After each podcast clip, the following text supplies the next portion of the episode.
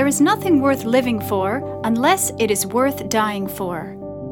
My grandmother lived a life devoted to Jesus, and today her talks have been made available in their original form. So you too can be built up through the insights and mysteries God revealed to her throughout her ministry.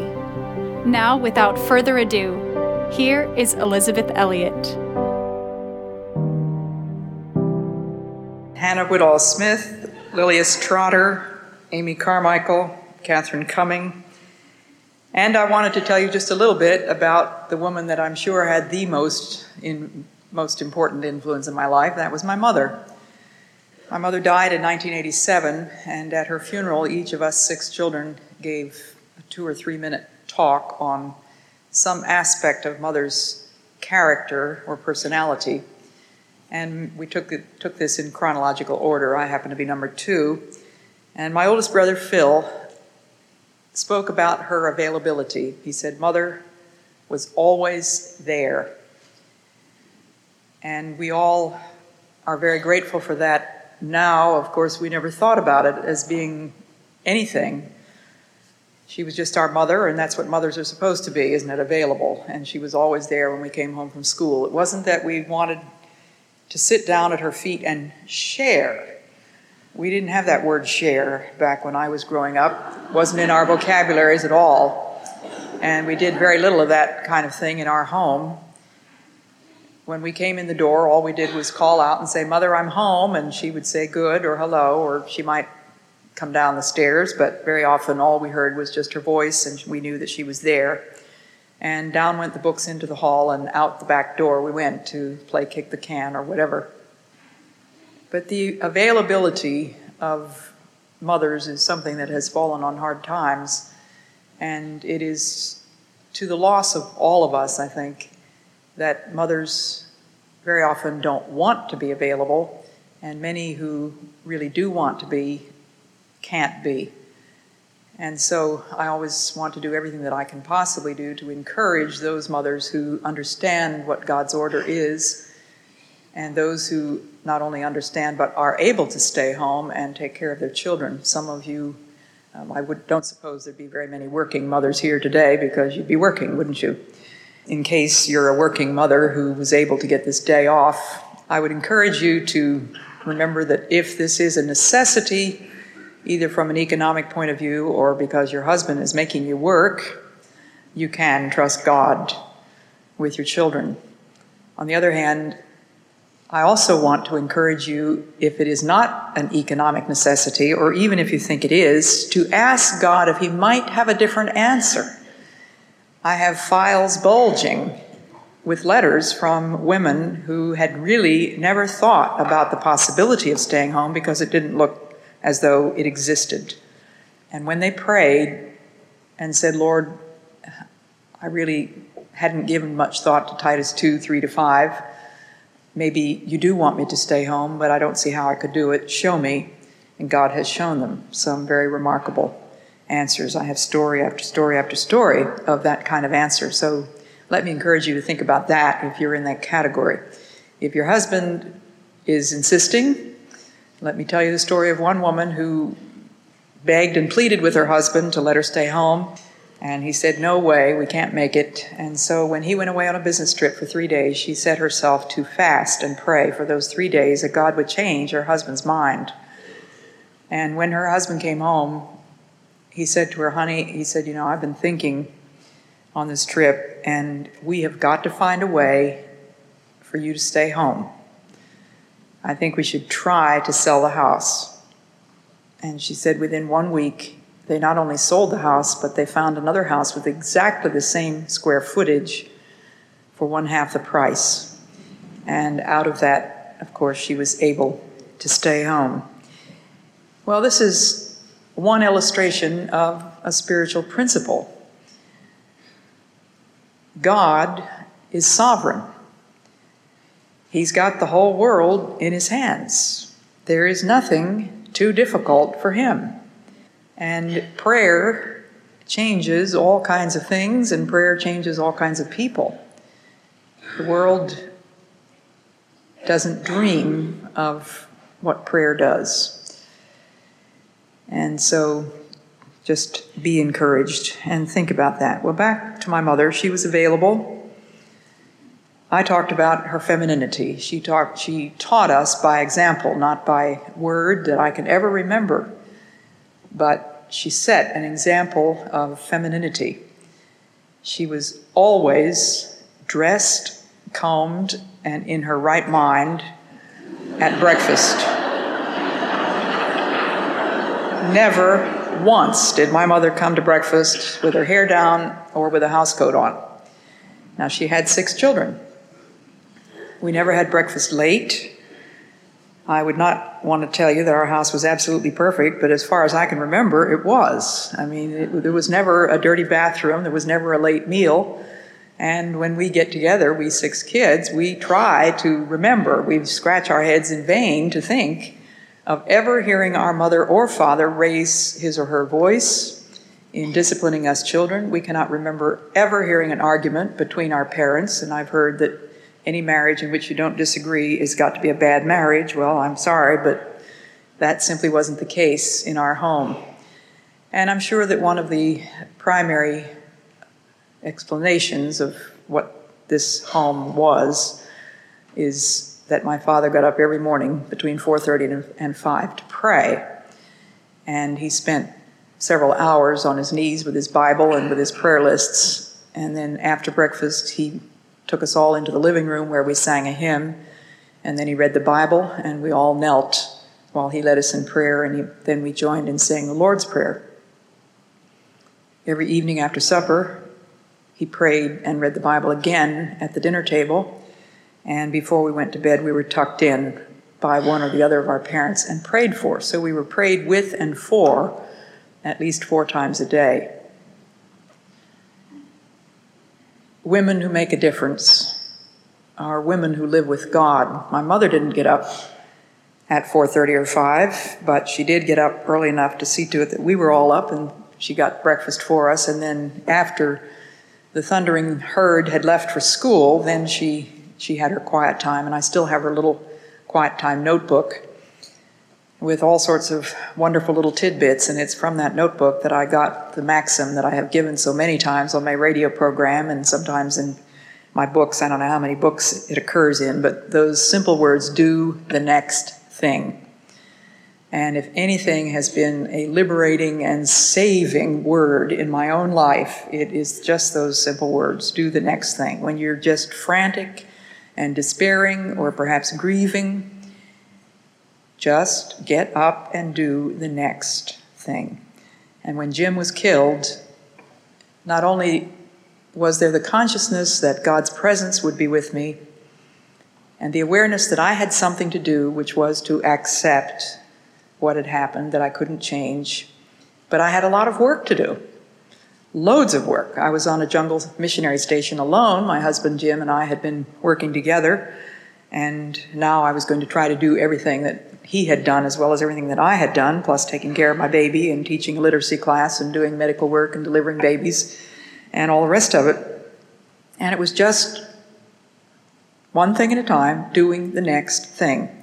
And it is just amazing how God does help you. Instead of just collapsing in a paralysis of despair and helplessness and bewilderment, thinking, I can't do all this it's amazing what happens when you just do the next thing, whatever it might be. Write the note, wash the dishes, make a bed, comfort somebody else. So, I wonder if you've been thinking today about what kind of a difference you expect Jesus to make in your life and what kind of a difference you would like to make in your home, in the people you live with in your workplace, in your church, in your neighborhood. I don't know what God has been saying to you, and I don't need to know. I just pray that He will speak His word to your heart and that you will then rise up and obey. And He only gives you one thing to do at a time. Remember, Jesus said, Take no thought for tomorrow. Now, that does not mean plan the, don't plan the grocery list for tomorrow planning the grocery list is today's work, isn't it? if you're going to the grocery store tomorrow. And whatever is necessary to do today in order to plan for tomorrow, I don't think that's what Jesus is forbidding. He is forbidding that we take on the worries of tomorrow and the burdens of tomorrow because the burdens of today are sufficient. Sufficient unto the day, Jesus said, is the evil thereof. So that, that's all I wanted to say by way of going back over what I have tried to say to you. And now I want to talk to you about the unseen company. And that's my third title. First title was Receptacles of Power, the second one was Chariots of God. And now the unseen company. Is there anybody here that belongs to a church where the congregation rises and repeats a creed. May I see your hands? You're not Southern Baptists, I guess. But many of you undoubtedly do know the Apostles' Creed, and there are many other creeds in the church.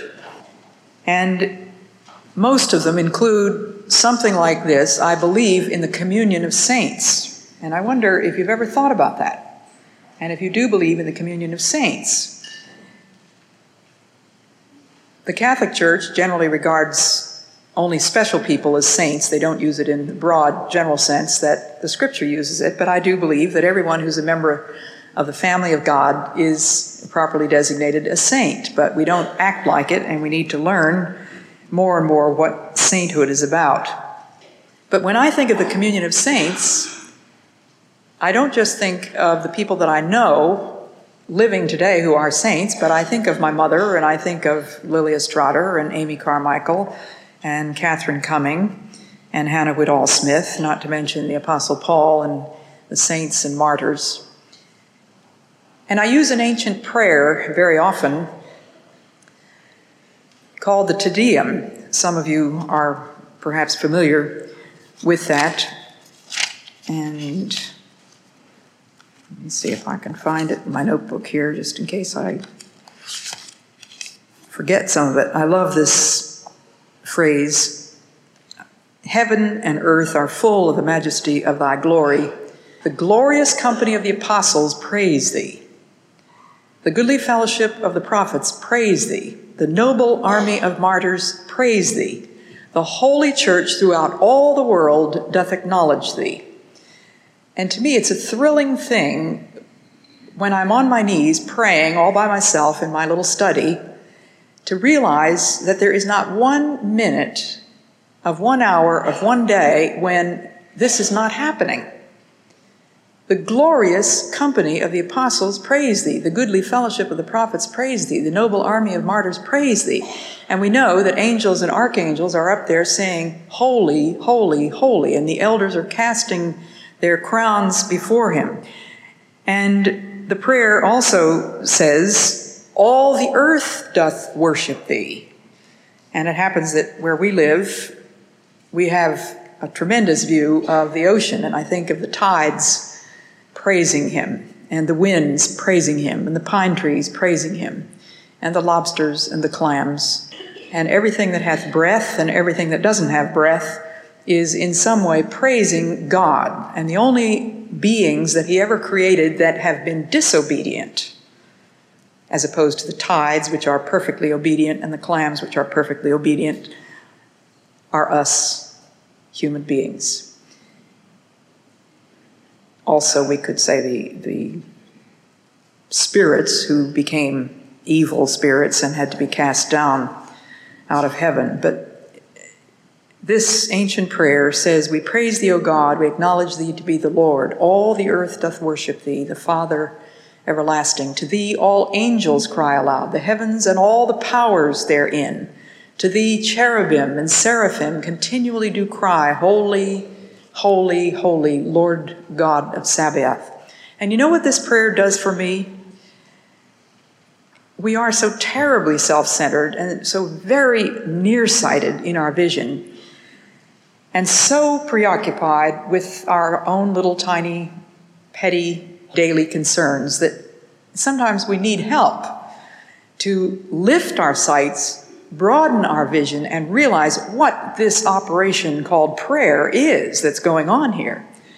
And remember that I am just one voice in this magnificent choir of angels and archangels and saints and prophets and apostles and martyrs, not to mention the Holy Church throughout all the world, so that when I'm getting up in the morning, other people are going to bed at night and saying their prayers, and there are always people throughout the whole earth.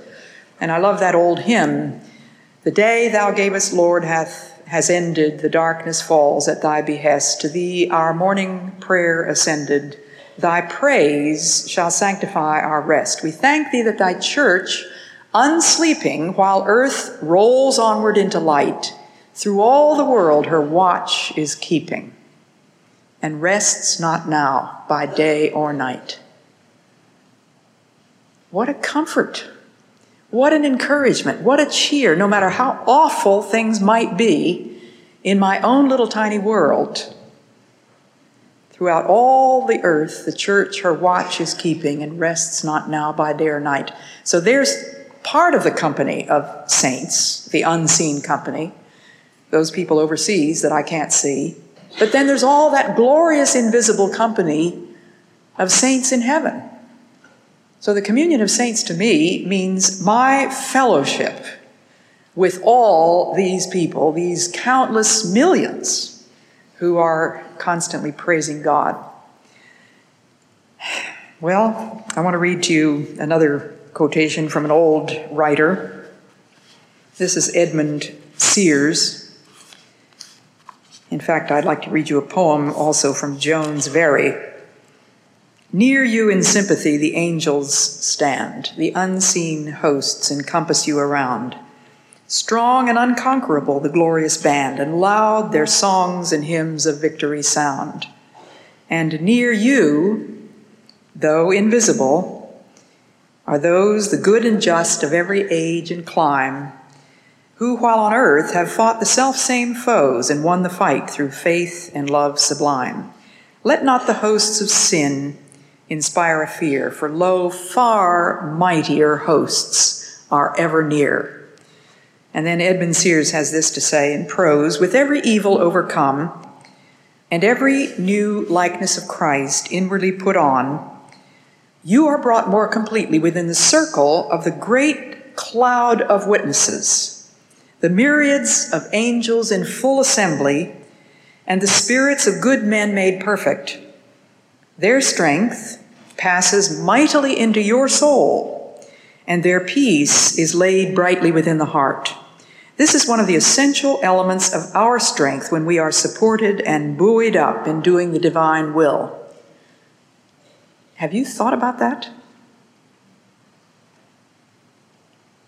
Myriads of angels, the Bible says that we are in the company of myriads of angels in full assembly, and the spirits of good men made perfect their strength passes into our souls and their peace into our hearts. You feel it, you know it, visible or invisible, a mighty host is with you. You are marching with them in countless and serried numbers. One spirit moves the whole, and you know what that spirit is, and lifts their feet, and they keep step to the same music. Isn't that glorious? Well, to think of people who made a difference, we could go back to that wonderful gallery of heroes of the faith in, in Hebrews 11. And all those familiar names are there.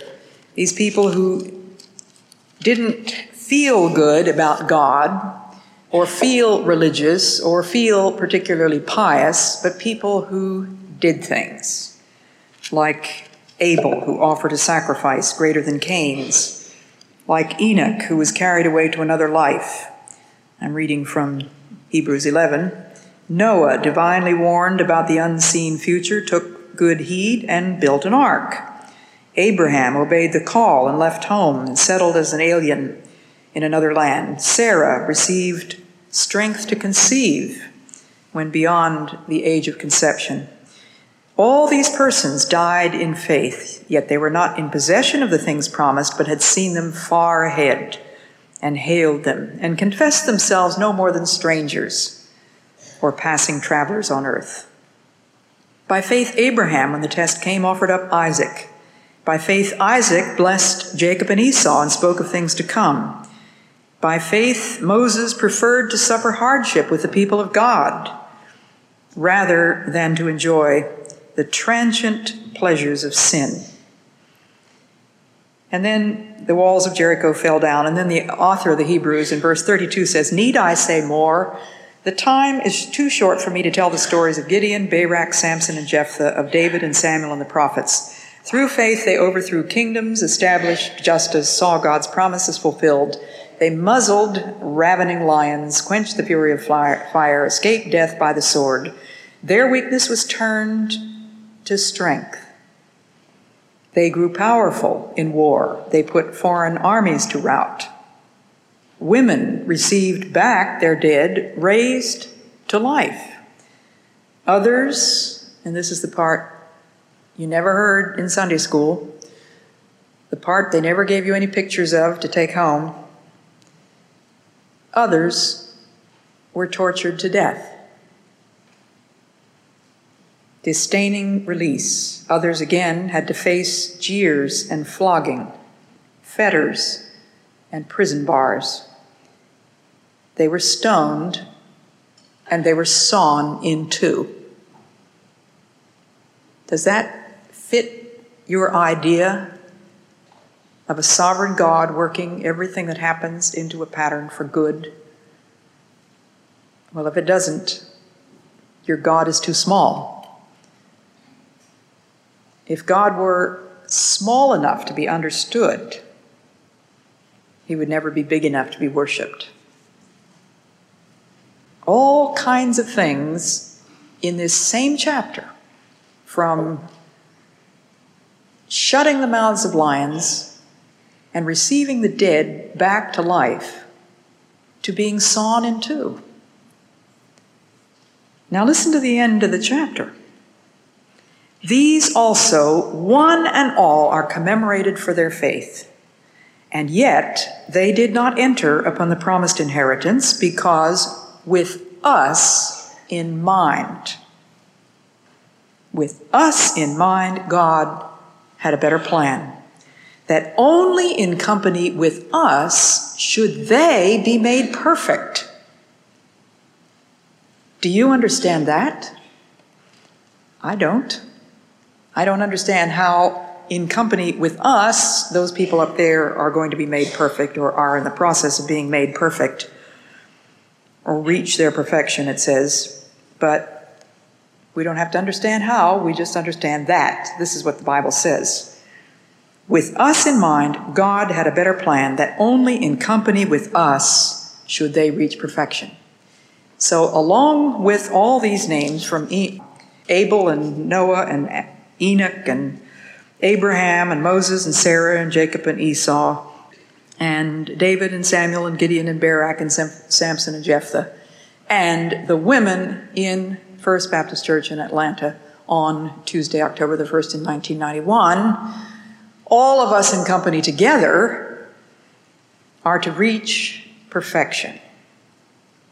And it's, it's very unfortunate that we have a chapter break in there because so often it, we miss the connection. But chapter 12 begins with the word and, carrying right on from this, only in company with us should they reach their perfection, and what of ourselves, he says. With all these witnesses, think of all these unseen witnesses sitting, as it were, in bleachers in heaven,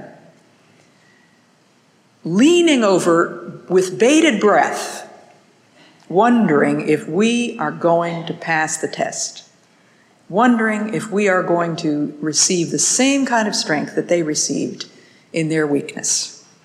With all these witnesses to faith around us like a cloud, we must do what? Throw off every encumbrance, every sin to which we cling, and run with resolution the race for which we are entered. Your race is different from mine. My race is different from my mother's. Her race was different from Amy Carmichael's. Amy Carmichael's different from Moses. And yet, and yet, it's the same race, isn't it? The goal is the same and the source is the same.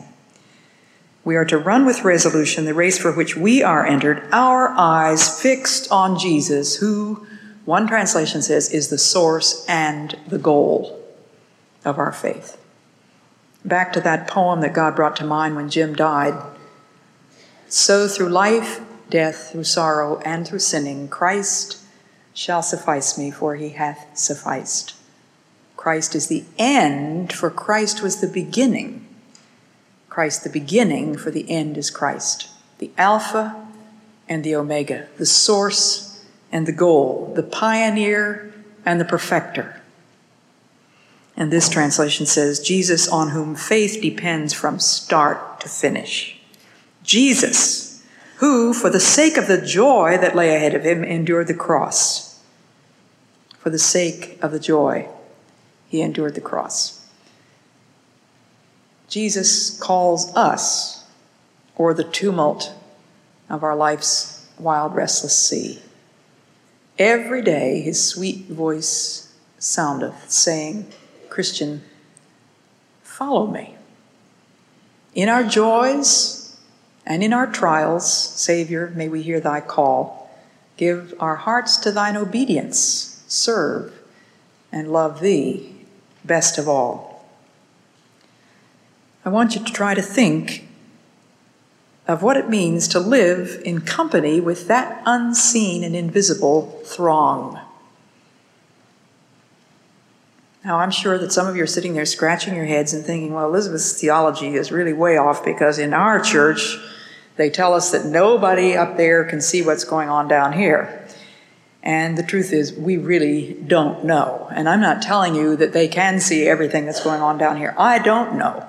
I'm just telling you what the Bible says here. It just says, with these witnesses to faith around us like a cloud. Now, I can't imagine why the writer to the Hebrews, inspired by the Holy Spirit, would be using the metaphor of an arena, and that's exactly what this metaphor is, if they couldn't see anything. And of course, all these witnesses, I mean, they are witnesses. They were witnesses in their day, and they are still witnesses to everybody that reads the Bible. And they are encouraging us just by their testimony, they being dead yet speak, just as Jim Elliot and his four colleagues are still witnesses, although they died in 1956. But that's not all it means. And C.S. Lewis warns us be very careful never to say what the scripture only means. Don't say it means only this and no more, because the chances are very good that it means far more, infinitely more than we have ever dared to imagine. And you know what I think about heaven? I think a lot about heaven because I've got two husbands up there, and one of those husbands has a wife up there too. I think about it a lot.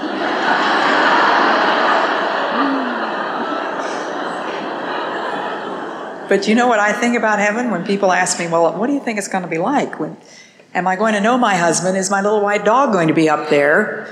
And I think my little black dog is going to be up there. His name is Macduff, and God knows his name. And the Bible tells me that everything that hath breath is going to join in that song that's spoken of in the Revelation. And everything that hath breath includes my little dog Macduff. Um, I think it was Harry Ironside, the pastor Moody Church, who was approached by a, a little old lady who said that her little dog had just died and she said, Oh, Pastor Ironside, she said, I don't even want to think about heaven if you don't think that my little dog's going to be up there. Is my little white dog going to be in heaven when I get there? And he said, Madam, he put his arm around her and he said, Madam, if when you get to heaven you want to see your little white dog, I can assure you your little do- white dog will be there. And what I was going to tell you, what do I think about heaven? I think, and this is Elisabeth Elliot thinking, not the inspired word of God, but I think that it is going to be so marvelous and so infinitely and unspeakably beyond my wildest imaginations, and I am a woman of vivid and wild imaginations, that God couldn't give us more hints than He's given us because we wouldn't have been able to keep our minds on our work. We would have been so heavenly, we would have been of no earthly use.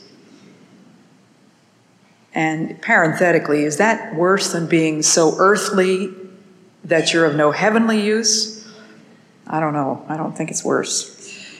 So think about this invisible company, of which you and I are a very real part, and whose obedience here on earth is a matter of their interest and I believe their prayers. Several times, people have said to me, My grandmother died and I miss her prayers. And I think, what would ever make you think that your grandmother is not praying for you anymore? I cannot imagine that she would be less able to help by her prayers in heaven than she would be on earth. Now, you think about that one. Maybe I'm giving you all kinds of heresies here, but does it make sense that the, the saints who are now perfected and living in constant and perfect harmony and company with Christ would be less able to help me on my journey than my mother was able when she helped me by her prayers and by her counsel here on earth. I cannot imagine that. So I fully expect that there are a whole lot of people praying for me in heaven. And I need your prayers too. Don't imagine for a moment that I don't need your prayers. But he says we must throw off every encumbrance. Now, what are these encumbrances? If we're going to run this race for which we are entered, we've got to throw off the encumbrances. I don't know what is encumbering your life. Most of us need to take inventory over and over again. If you have to take inventory of your, your clothes and your grocery list, and you need to get rid of the junk in the closet and in the garage and in the trunk of the car every now and then, we certainly ought to be taking spiritual inventory of the things and the activities and the clutter in our lives. I'm a great believer in getting rid of things that we haven't used for a year. Hudson Taylor taught me this, even though I wasn't married to him. I did learn quite a few things from reading his biography. And one of the things that I learned there was that he went through everything he owned every year and whatever he found that he had not used during the past year, he gave away or threw away. If you can get along with it without it for the past year, you can get along without it for the next year. And the truth is that the more you accumulate, the less you know you have. So even those things that you put away because you think you might need them sometime, you've already forgotten that they're there and you're not going to use them when you do need them. You'll go out and buy something else. Do any of you have husbands who go out and buy a new tool? Every time they need a new tool, they don't remember that they've got eight screwdrivers in the drawer in the kitchen. I'm not naming any names here.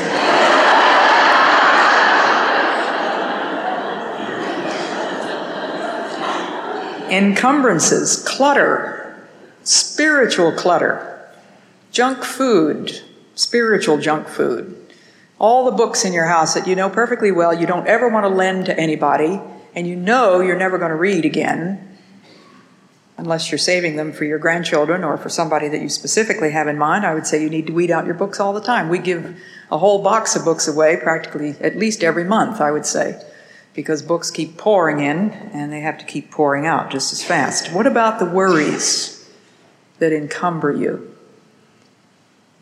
Possessions clutter, guilt. What an encumbrance guilt is. What should you do about it? Take it to the cross.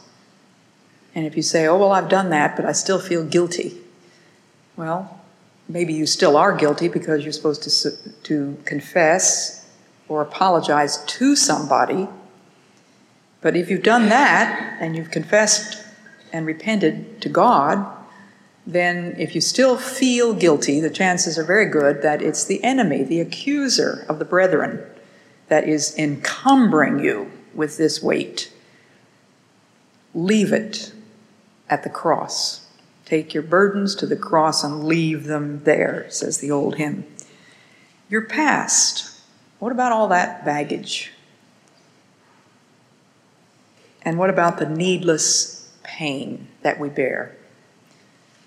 What a friend we have in Jesus, all our sins and griefs to bear. What a privilege to carry everything to God in prayer. Oh, what peace we often forfeit. Oh, what needless pain we are lugging around. Why? All because we do not carry everything to God in prayer. Let us throw off, the writer says in Hebrews 12:1, every encumbrance, every sin to which we cling. And let's face it, we do love some of our sins, and we cling to them. And the footnote here says, or every clinging sin, some of the sins are clinging to you. And another one says, the sin which all too readily distracts us. What is the sin that is distracting you this afternoon? Throw it off. Get rid of it. And run with patience the race for which we are entered, or run with resolution, which means commitment, determination. At my mother's funeral, we sang, For all the saints who from their labors rest, who thee by faith before the world confessed. Thy name, O Jesus, be forever blessed. Alleluia. And I love this stanza that says, Thou wast their rock, their fortress, and their might, thou, Lord, their captain in the well fought fight. Thou in the darkness drear, their one true light. Alleluia. And when the fight is fierce, the warfare long, steals on the ear the distant triumph song, and hearts are brave again and arms are strong. Alleluia. Have you ever heard the distant triumph song of the saints who surround us as a great cloud of witnesses, the invisible company? Have you been strengthened by it? Are you aware that we are being accompanied, as this writer said? Where's that page? You feel it, you know it, visible or invisible, a mighty host is with you. You are marching with them in countless and serried numbers. They keep step to the same music. You and I have the same captain, the same source, the same goal. We feebly struggle they in glory shine, says another line. But God wants to give us victory. He wants to teach us to mount into those chariots that surround us at all times, even though we don't see them as chariots. He wants us to be receptacles of grace. Will you heed his call? Will you be a woman who makes a difference? In Atlanta or in the town where you live. Don't look for the results, they're God's business. Never mind the effect that your obedience will have. Stick to your job, stick to your knitting. Do the thing God is asking you to do. Do it faithfully, do it gladly, do it thankfully. And the ripple effects of your obedience are incalculable. I'd like to close with the words of a prayer familiar to many of you, an ancient prayer.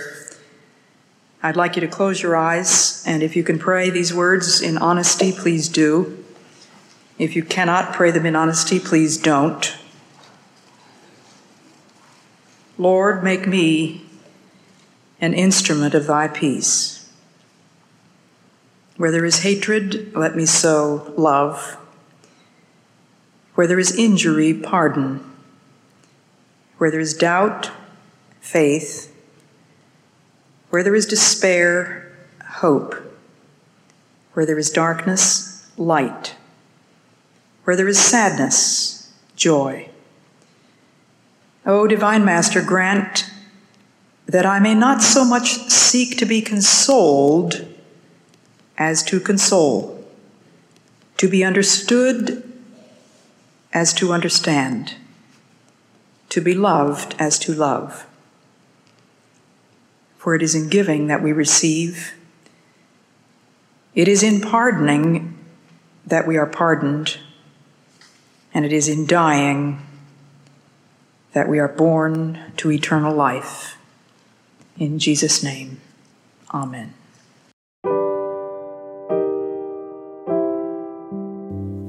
I pray you've been encouraged and inspired by what you've heard today. And will keep joining us here and on social media for my granny's inspiration. Until then, remember the eternal God is your refuge, and underneath are the everlasting arms.